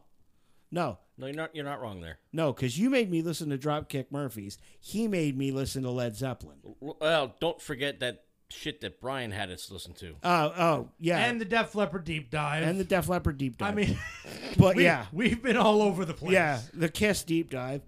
Um, We enjoyed that. We didn't enjoy doing it it. ruined Kiss for me, and I, I'll never forgive you for that. What do you give it out of ten? Honestly, out of 10, I'm going to give this a 6. It's better than average, but again, it's still. There was better new wave bands at the time. Okay, fair enough. Jim. I hate new wave. I'm going to five though. It wasn't a horrible album. Okay. There were there were a couple songs on here I really really I mean, you hate Did it- new- you, Nobody I- hates new wave. See, and Uh-uh. that that actually works out well because I'm right in the middle. I'm five and a half. Uh, there I- you go. I, I, I'm going to give it a five and a half. And the reason I'm rating it that low is the mix. Yeah. I'm dinging it. I'm probably dinging it two, two and a half points on the mix alone. I would have probably given this an album a seven, maybe seven and a half with a better mix. Um, that being said, I've, I, you know, I mean, Jimmy turned me on to the replacements, and I have listened to some of their other stuff, and I do like them. But this album was just, it's a great, it's a, it, it has the potential to be a great album. I would love to see this fucking thing remastered. I was just gonna say, was and this mixed thing ever better. remastered? No, they never remastered it. I would love to see it remastered and mixed by somebody who's like sober and competent. I think this would be a, a much better album if that were done. Yeah. But that's uh that's Tim. Thank you, There Jimmy. those that call me Tim. Oh, I'm playing. I'm playing uh, Witcher Wild Hunt Okay. on uh, PlayStation, and I'm walking through this town, and I just hear this guy go, and he just up and heals me, and I, I had, oh, what the hell is that? That that line from freaking. Uh, Life of Life Brian. of Brian. The leper. I, yeah, I was a leper with purpose, and now I got nothing. See, and uh you're playing that and I just downloaded the entire well Jesse bought it, but we have we uh share a pla uh Xbox Live account. Mm-hmm. So I just downloaded uh the entire Mafia trilogy. Oh my! So I'm playing Mafia 1 again. I haven't played that in a while. Do you like uh, JRPGs? yeah. There's one that just came out. It's on Steam. WrestleQuest.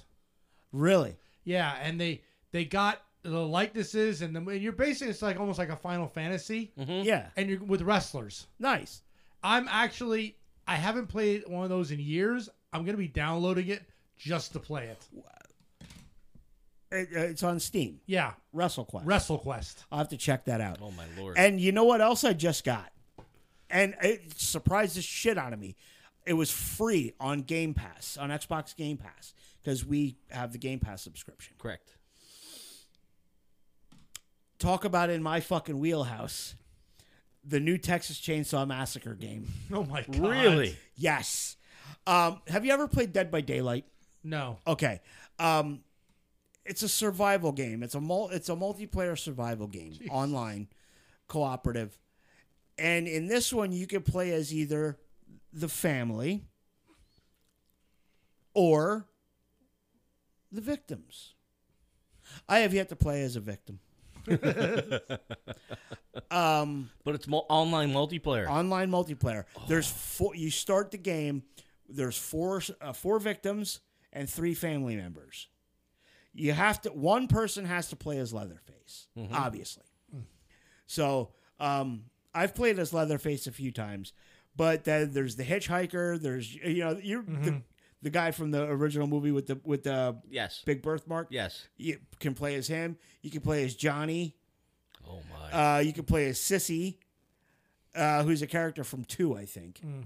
Um, there's there's like five different family members you can play as, and um, the objective obviously is to hunt down your victims, and it's all scenes from, or all locations from in the movie. You got the gas station, you got the compound. You have to secure the compound, like you got to hook up hook up car batteries and shit to to to uh, rig the electric fence, and you have to collect blood to feed Grandpa. Oh, oh my god. Well, because Grandpa's the best killer there ever was, and the more blood you feed Grandpa, the more powerful he gets, and his abilities help you. If you get Grandpa to full power, they can't hide from you. Oh wow. Yes, their only hope is escape. It's fucking fun. Can they fight back? They can fight back. It doesn't do any good. Because, of course, Leatherface has a chainsaw. Correct. Uh, the hitchhiker has uh, has uh, has his pocket knife. Sissy has a scalpel. Um, Johnny has a fucking Bowie knife. You know, everybody's got something. Hey. It's it's it's fun. Oh man. It's fun. now, on to the movie. Um, Alistair, my 14 year old boy, suggested a movie by, by the name of Jeremiah Johnson. This movie was uh, directed by Sydney Pollack and written by a man named Ed Anhalt and John Milius based on the on the books Mountain Man by Vardis Fisher and Crow Killer by Raymond Thorp and Robert Bunker. This movie was released on May the 7th, 1972 at the Cannes Film Festival, and it got a wide release on December 21st of 1972. Now, since this movie was made in 72, um, as usual, I did the box office, the, the budget and box office. Yes. But for older movies, I want to start doing this. Um, I, I went to an inflation calculator Okay. and adjusted for inflation what these f- figures would have been. Now, it was made on a $3.1 million budget in mm-hmm. 1972, okay. which adjusted for inflation is $22.7 million. All right. And it, ma- it raked in 40 a respectable $44.7 million at the box office in 1972 dollars. Mm-hmm. In modern money, that equates to $326.9 million. Fifth highest grossing movie that year. Yes. Fifth. One, Whoa. one, two, three, four, fifth. Yeah. Stars Robert Redford as the title character Jeremiah Johnson, Will Greer as Bear, Claw, Bear Claw Chris Lapp, uh, Stefan Gierasch as Del Gue, Della Barton or Bolton rather as Swan, Josh Al- Albee as Caleb, Joaquin Martinez as paints his shirts red, Allyn Ann McLerie as the crazy woman. That's the only thing she's credited as. uh, Paul Benedict as oh he plays such a great scumbag, doesn't he? Yes. Paul Benedict. He's Rev- he's Reverend Lin- Reverend Lindquist. Yes. Yes. He plays a great sleazebag. Uh, Jack Colvin as Lieutenant Mulvey. Matt Clark as Qualen. Uh, Richard Angor- Ang- Angarola as Chief Two Tongues. Charles Tyner as Robidoux. And an uncredited Tanya Tucker, the country singer, Really? as one of Qualen's daughters. Hmm. And the story starts with a Mexican war veteran, Jeremiah Johnson. Uh, he's going out to the Rocky Mountains to become a mountain man, essentially. Mm-hmm, mm-hmm. Uh, his first winter up in the mountains is very difficult. He's not. You, you see him. He's essentially sleeping under pine boughs. He doesn't have a shelter, not so much as a lean-to. Um, he's having a rough go of it with trying to hunt. It's just not a fucking good time. No. And he has a he has his first run in with paints his shirts red, who is a chief of the Crow tribe. And around this time, he's got a he starts off. He's got a thirty caliber Hawken rifle, uh, which is his main rifle. And uh, Now that that run in though, that was they didn't really interact. no, it's It first was time he sees. the first time they yeah visually Yeah. say okay you're here and I'm here. Fuck. Yeah, pretty much.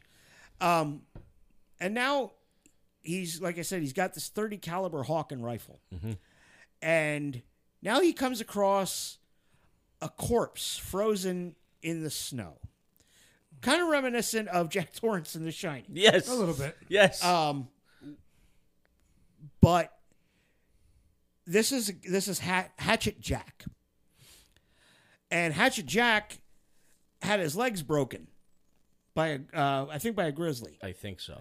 Um, and he's sitting there. He's reminiscent of Charlton Char, uh, Car, uh, Charlton Heston from my cold dead hands. He's got uh, you know a rifle frozen in his dead hands, and he's taken the time to write his last will and testament. A very eloquent note, by the way. yes, very eloquent. I mean, for mountain men. Yes, that that that's one thing I one thing I took away from this movie. They were very well spoken mountain folk. And apparent, and I swear to God, they had the internet up there because everybody knew all the fucking business all over the mountains. well, yeah, it was like that that that that's that. I- they were fucking smoke signals. I don't know what my next door neighbors are fucking doing, It's Gary. I don't want to know. but uh, he's not my neighbor. He's down the block. Oh, well, but but okay, it's close like, enough. But these people know exactly. I mean, just uh, and not you know in the future. I mean, in that hatchet Jack's gun, how the hell can you identify a goddamn gun? Well, because there's so few people in the mountains, and he was a known person, so Again, known mountain men. It's like, is there a mountain man convention? there might be. There might be. You know, you got to trade your fucking wampum somewhere. yeah. I don't. You got to trade your beaver pelts and whatnot. and- You know, I mean, They never explain that part. we it's it should be known. No, it's not. No, in a movie this fucking long, they had time to explain shit. Okay, this fucking Lord of the Rings western. Had a so much fucking walking in this goddamn thing. They was- could have stopped all the walking and explained some shit. It was two hours with the intermission. I know it had an intermission. fucking yes, a fucking intermission and a montage, no less. Jesus Christ! That's Okay. what the fast forward button And walking, fucking so much fucking walking. Anyway, in Hatchet Jack's will, he piss bequeaths he bequeaths his rifle to whoever finds it. Just so happens, it's our hero Jeremiah Johnson. Yes. Now, uh, when he's pulling the fucking rifle from Hatchet Jack's corpse, he inadvertently disrupts a hunt by our friend Bear Claw Chris Lapp. Mm-hmm. Now, Bear Claw is a fucking salty old bastard. Yes, he is. but he's a handy dude to have around Yes. because he teaches Jeremiah like the like the ways of the mountain essentially. Um, and I, I like Jeremiah would not have survived without No. without Chris Lapp. There was one good scene in there where he, I forgot how he set him up to have the fucking bear chase him, but the bear chases him through the fucking cabin. Yeah. I'll Oh. skin him that pilgrim. It's oh my Yeah. god. It's like Uh, uh, you just didn't like the fact he was calling a pilgrim. no, it's not that. As I said, it was just oh my god. It was just. there- It, it seemed like everybody on the mountain knew everybody else, and it's like how, I'm telling you, the fucking different tribes of Indians were sending, and I'm not being racist. That's the term they use in this movie. Indians. They were sending smoke signals. I don't know. 'Cause Well, and not only that, they probably they ele- did talk. Well, not only that, and they did, they did trade. For the Yeah, most I know part. that the the Crow tribe, which were set up as the good guys and the bad guys, it seemed confusing. It was very Well, It wasn't confusing at all. It no, it was because at one point they're the bad guys, and then he's trading with them. no. No, they were never the bad guys. Well, What? They were never the bad guys until they were given cause. correct. He's absolutely one hundred percent correct. He made he made good with the crows when he skinned. Was it a deer or an elk? The elk. And they ran into uh, paints his shirt red, Yeah. and uh, Bear Claw started talking to him, and I had to laugh. He goes, "Do you know that language? Yeah, he knows English too. He's just doing this to piss me off." Uh-huh. But then he took he took the hide and gave it to paints his shirt red, and they accepted that as tribute, and they were nice to him ever. They were never the bad guys. They were protecting their land. I no, I get that. Protecting land is, and I know that I don't want to go down historical roads at all, but I know. But but what I mean is that they they I mean the attack the attacks were against women and children. There were different tribes up there. There Yeah. was the Crow. Yeah, and they would always had the arrows with the three red things on it. Well, no, that was just paints and shirts red. That was just his arrow. Yeah, they but they established as, as, Yeah. as we go further, I mean, not long after this scene uh, is when does this when he finds the cabin with the Yes. okay. So now he comes. in- Yeah, move. Now he comes across the cabin where everybody's been slaughtered except for a woman who has gone nuts from grief because her entire family, save her and her now mute Yeah, mute child. child, have been slaughtered. And it's never established what tribe does that. Correct. It's never established what tribe does oh, that. Oh, the Blackfeet's the other uh, tribe. Oh, that's right. It was Blackfoot. That's right. It was Black. You're right. It was Blackfoot. Because then we have a run in with the Blackfoot later. yes. Uh, there are three different tribes Yes. in this In the movie. in this movie. in Yeah. the area. There's there's the Crow, Yeah. the Blackfoot, and the Flathead. yeah. Okay. And the Blackfoot are the assholes. Yes, they're the bad guys. Well, I know that the flatheads were good because they they respected everything that was going on. Right. And and well, I I I still don't like. Yeah, you I kind of didn't. I, I didn't trust him because the fucker spoke French. But but again, it's maybe maybe like putting good guys, bad guys, because I mean all that stuff was going on at that time, the fight for land and all that. I mean, you know, i there was a lot of line crossing on all ends. right. But I, I, I, I can't trust the flatheads because I don't trust anybody who speaks French. And they all, well, we'll get to them. Because as he's traveling now with this boy, correct? Well, hit, Oh, well, I'm sorry. Go- Yeah, well, they bury the bodies. they bury the bodies, and she's like just zoning out. yes. Mm-hmm. and he tries to leave and she f- essentially forces jeremiah to adopt this fucking kid and take mm-hmm. him with Yes. Mm-hmm. which he does and um, so they go off on their they go off on their uh, on their adventures and now we meet dell and at the time we meet dell he's cut all his hair off because he doesn't want to get scalped You don't want to get yes. less less for him to take. Uh, but he's buried up to his fucking neck, and the Blackfoot have done this to him. And in doing so, they've also stolen his horse All his shit. and all his other shit, like his pelts. He, he's a trapper, so he they've sold, stolen all of his stuff.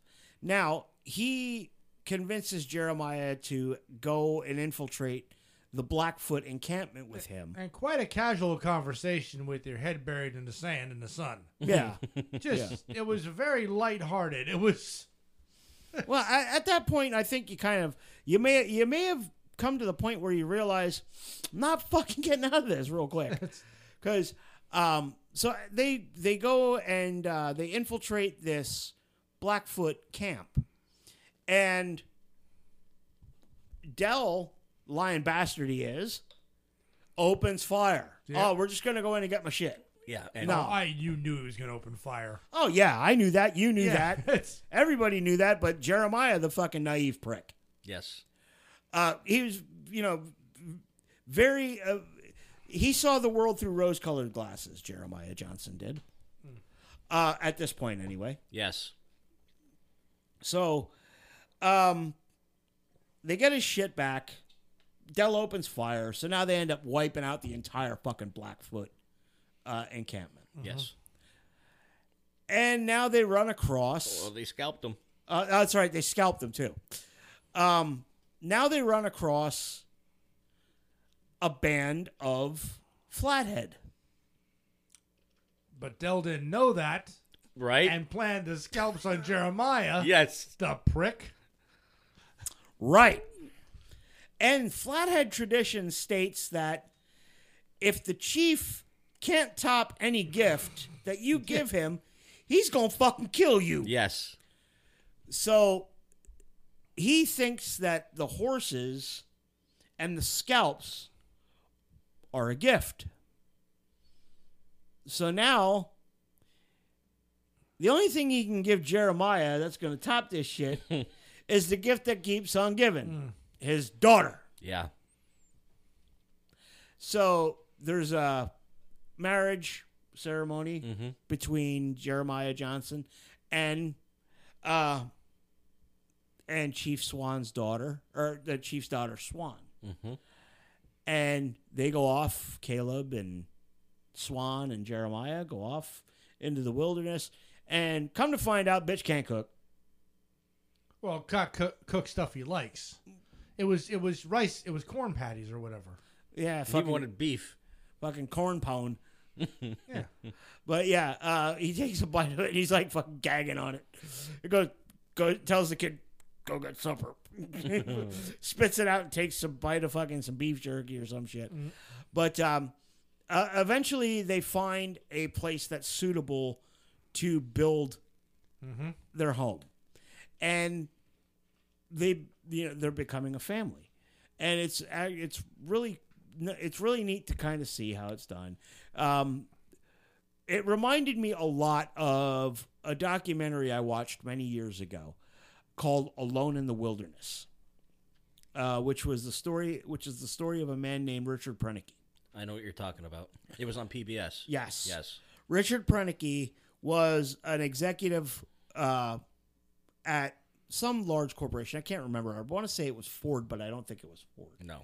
Um, he was a, anyway. He was an executive, and one day he just up and said, "Fuck it, I'm done," and he went off the grid and he moved to what's now a national park in Alaska, and he built himself a cabin. He did all this shit with his with his own with his hands. Mm-hmm. Um, no electricity, no running water. He built a cabin, and he lived there for thirty plus years uh, until he no longer could, and then he went and lived with his brother in California until his passing. The cabin still Yes. is there, Yeah. and it's now a uh, it's now a part of a national park. But yeah, if you get, it, I think you can find it on YouTube.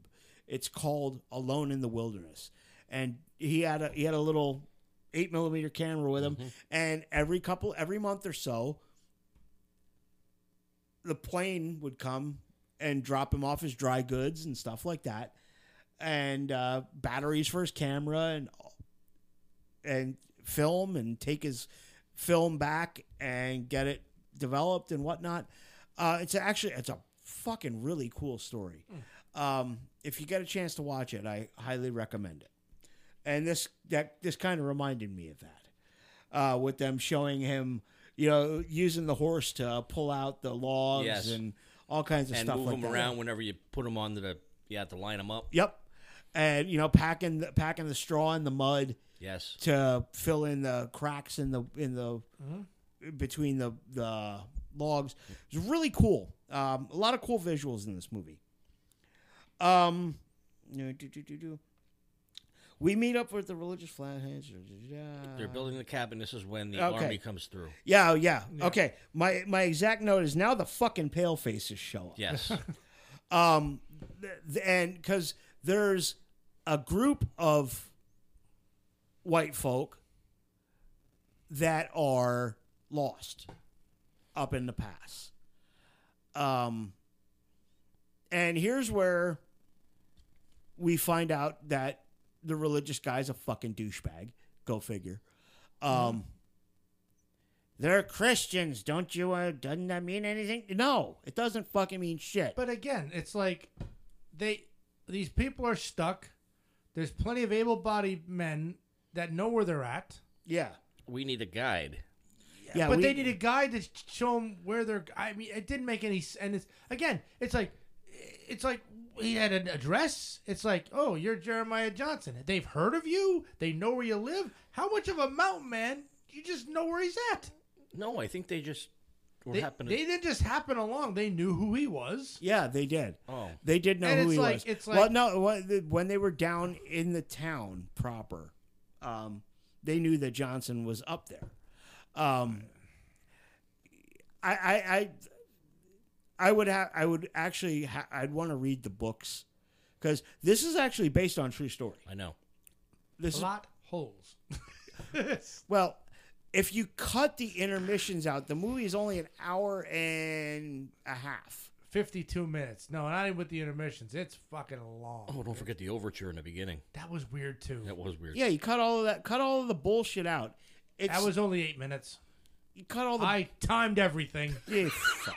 fucking A. Anyway, Bullshit. anyway, um, fucking preacher. Fuck that guy. Um, That's Bentley from the Jeffersons, man. You can't. fuck that guy. Um, so Jeremiah tries to tell them, look, don't go through this part. Don't go mm-hmm. through here. This is sacred territory. This is a it's a crow burial ground. Yes. Don't fucking go through there. Now, once again, preacher man's got to fucking run his dick liquor. Stay. Oh, they're down there. Yeah, yeah. And the lieutenant or captain or whoever the fuck, the commanding officer Yeah. of the army unit, insists that they go through. And forces Jeremiah to lead. Yep, forces Jeremiah to lead them through. Now, all right, they get through it. Jeremiah says, There you go, I'm out. Now, he goes back from whence he came. And he sees some very familiar trinkets laid on the graves. Ah, I was wondering what set him off. Mm-hmm. He sees swan's trinkets. Okay. laid on the graves. So now he beats feet back home. And in an act of retribution for disturbing their sacred ground, the black or the the crow have killed Swan and Caleb. Now shit's about to get real. and we find out later that, you know, if it would have been the Blackfoot, they'd have sent 50 of them at one shot after him. But the Crow are honorable. And they said, well, the first time, first encounter, Jeremiah finds an encampment and he kills them all, except for that one fat fuck. Yeah. Yeah. He lets the tubby fuck live. Yeah, there were three of them. Yeah. Yeah. uh, and he lets the fat bastard live because he's he, he starts singing his death songs because he knows my ticket's punched. Mm-hmm. And Jeremiah essentially says, "Nah, nah, nah, nah, nah. You are gonna tell the tale." Mm-hmm. so now, one by one, the crow keeps sending these people after Jeremiah Johnson, and one by one, they keep getting wiped out. Mm-hmm. Okay. Now he meets up with Dell again. And they go back to where Caleb and his mother had lived. And this is when we meet Qualen, who makes a fucking mistake of pulling a gun on Jeremiah. Yep. Uh, no, but he knows. Once again, he knows who Jeremiah Johnson is. Yeah. But by now, He's a legend. his legend has grown because this has been. Uh, it's been probably a year. I'm thinking it's been about a year. Yeah. Uh, that this war with between him and the Crow have been going on. Don't they build a monument to him? They built a fucking monument to him Yes. by where Yeah. this cabin was, and every once in a while they'll leave a talisman or a trinket there to show their appreciation. So we meet Qualen. He's got his family stashed in a fucking corn crib. Next time, don't put him in a corn crib. Tell him to run. um, so they've built a monument. They've they they've come to respect him, and they I think they realize we're not going to kill this fucking guy. yeah. So now he meets up for a. He meets up with Bear Claw again. Mm-hmm. Okay, and he says he says, "You come far, pilgrim. We're worth the trouble." and I gotta wonder, was it really worth the trouble? He went up there alone, met people that became friends and allies, fell in love, had a family, lost it all. Now he's back on his own again. When did his cabin burn down? I forget what. started. He burned He, it. he burned That's it what I down. thought. he know, burned it when he bodies in found it. Swan. When he found Swan and That's Caleb. what I thought. Yep. Now, see him dri- riding along on his horse, and him and Paints His Shirts Red see each other in the distance. Mhm. Jeremiah reaches for his gun, paints his shirts red, lifts his hand, Yep. open palm shows I got nothing, I mean no harm. Takes him a minute, but Jeremiah returns it. And as the kids say, the beef was squashed. Mm. All right? And that's how the movie ends. Yeah. Um, now, I, I'm fully prepared to get shat on. But before we do that, thumbs up, thumbs in the middle, thumbs down, the finger. Oh, I got that choice. The finger. You give it the finger? Jesus Christ, yeah. Okay. Jim. I didn't hate it as bad as you. Thumbs down? Yes. I'm going to. I, I am not a fan of westerns at all. We know this. Yes. I, I mean, there are some westerns I do dig, and they're all modern westerns. Like, I love Tombstone, the Young Guns movies. I was a fan of those. Yeah. But like these fucking westerns, I am normally not a fan of. This movie was fucking beautifully shot. Okay, the the, the images, some of the images are absolutely fucking striking, and it, it's because I, I I love that. Like I love the mountains and the outdoors. I think it's beautiful. I don't want to fucking live there, but I like to look at it. okay, and I think the story is very interesting. I, I would actually like to read the book, Crow Killer. It wasn't until today that I realized it was based off a book because I'm like, this movie has no fucking plot. Where's the fucking storyline? Yeah, there's a lot of holes in it. However, But it was just somebody. It was a true story of him going up into the mountains and the shit that happened to him. yeah, I like I said, I would like to read the book to flesh out the plot. Now, I'm really surprised that a 14 year old recommended this movie, I was fucking shocked. Well, I, and Alistair Alistair really digs the movie. Um, the, the the cinematography and the music in this reminded me of a Disney movie. That I think that if you took Davy out, Crockett. if you took out all the violence, you could put this on the Disney Channel and it would have fit in perfectly. see, I you're not wrong. and I was like- you're not wrong. And again, I was one of those. It's this, and even, the, and I didn't enjoy Hacksaw Ridge, but this one I kept looking at. What fucking time is it? and then, and then all of a sudden, and every time I thought there was a beat, a story beat, that oh, this must be the end. No, and then that intermission came up. Uh, what the fuck is this? There's only one movie that I know of that ever had an intermission as well. oh, I know a few. Spartacus. Ben Hur. Uh, there's been a few. Gone with the Wind. Oh yeah. Uh, there's been a few. Now, I'm grading this on a curve. Mm-hmm. And it's not because my kid picked the movie. I'm grading it on a curve, and I'm going to give it a thumbs in the middle. Mm-hmm. Okay. This is one of the more enjoyable old timey westerns that I've watched. And I thought I, I, I I'm fascinated by the story. And I want to read the book. So I'm I'm not gonna go so far as to give it a thumbs up. But on a provisional level, uh kinder gentler me is going in the middle. I actually looked up some of the other movies that were released in 1972. Not that went up against this at the box office. The Godfather. The Godfather, Deliverance, Snoopy Come Home, Okay. Blacula, Oh Jesus Oh, Christ. God. Way of the Dragon, Pink Flamingos, and Deep Throat.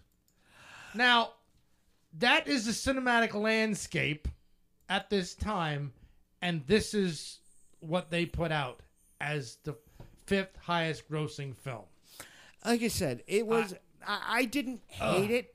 I didn't love it, but I didn't hate it. Yeah, this is one of the very few that I've watched so far that I actively was like, I wish I could have just done the Cliff Notes version.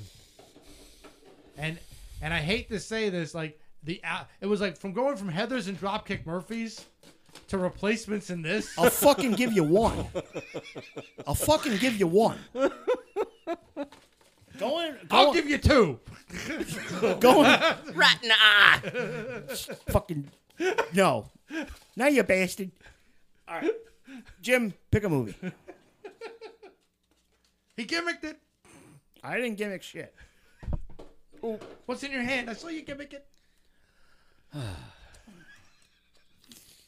Fucking gimmick you. Randy's movie, Oh, American Psycho. Oh, I've seen this one. It's all right. Is it okay. this one with the the, the Huey Lewis in the news Yep. Yeah, when he oh yeah yeah yeah yeah yeah yeah. Patrick Bateman.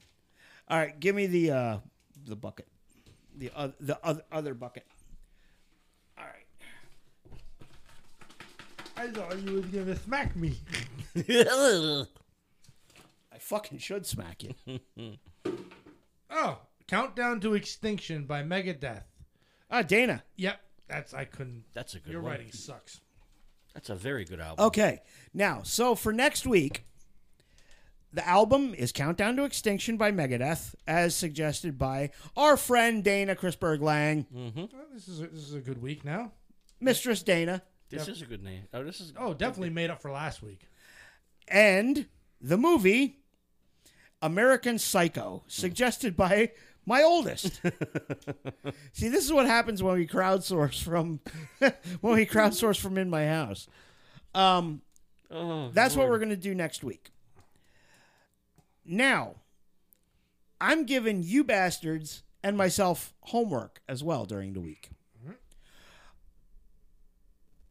We're not going to pick an album to review or not we're going to we're not going to pick a movie to review next week. We're going to do 3 albums. Okay? Mhm. You have 1 week to think about this. I want an album from each of you that is either a guilty pleasure or something that you love but is not in your wheelhouse. Okay. Hmm. That's odd. That's why we're doing it. No, I mean because I I don't I don't really consider anything I listen to a guilty pleasure because I like it. It's my shit and not my wheelhouse. Everything is my wheelhouse. No, it's not. Good for the most part good music is not in your wheelhouse. See, whatever I bring to the table, you're gonna fucking hate. So You don't know that. Oh, I'll have to scour my collection and and because if it's in my collection, I enjoy it. I know exactly the album I'm putting up. A- actually, I, have it. I really gotta think about. I have this. it narrowed down to 2. And I'm going to listen to both of them probably tomorrow and I'm going to decide which one. I'm gonna have to scour through my really scour through my collection and think what's the one that like everybody would think no, but I can't think of one now because I'm. Well, I'm gonna have a. Mm. I like the country, I like the rock and roll, I like the metal, I like the disco, I like the pop, I like the Irish, I like the singer. I like dancer, inspuna, and a stringer. Uh, you fucking bastards. Uh, fuck. So next week, if you guys want to play along, and I, uh, I wholeheartedly hope you do. Countdown to Extinction by Megadeth. I already know I'm gonna have fun with that one. I enjoy that record so much, and a movie that I think we've all watched, Yes. American Psycho. So, if you want to play along, you know what to do. And we're running low in the bucket, so in a couple of weeks, I'm going to be reaching out uh, to get more suggestions. So think long, think hard, and we'll come up with some new shit. oh, I always know stuff I can put in. I know. So do I.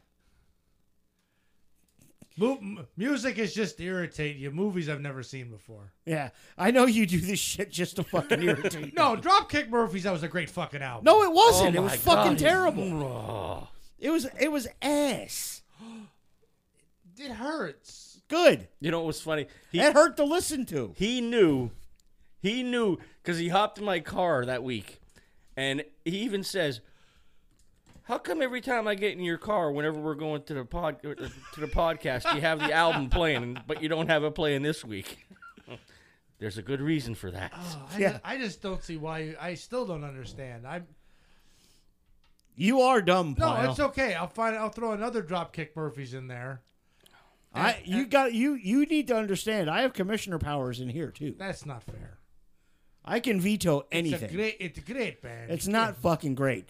It's it's fucking mighty mighty Bosstones with less talent. It makes me want to live at Fenway and become a whatever baseball team they have. the Red Sox, you fucking nitwit. You idiot. I hate you. On that note, this has been Oh No Not Them. I'm Eric. I'm Bill. You're a fucking idiot. I'm taking a drink. I'm Jim. Wait. a Later, motherfuckers.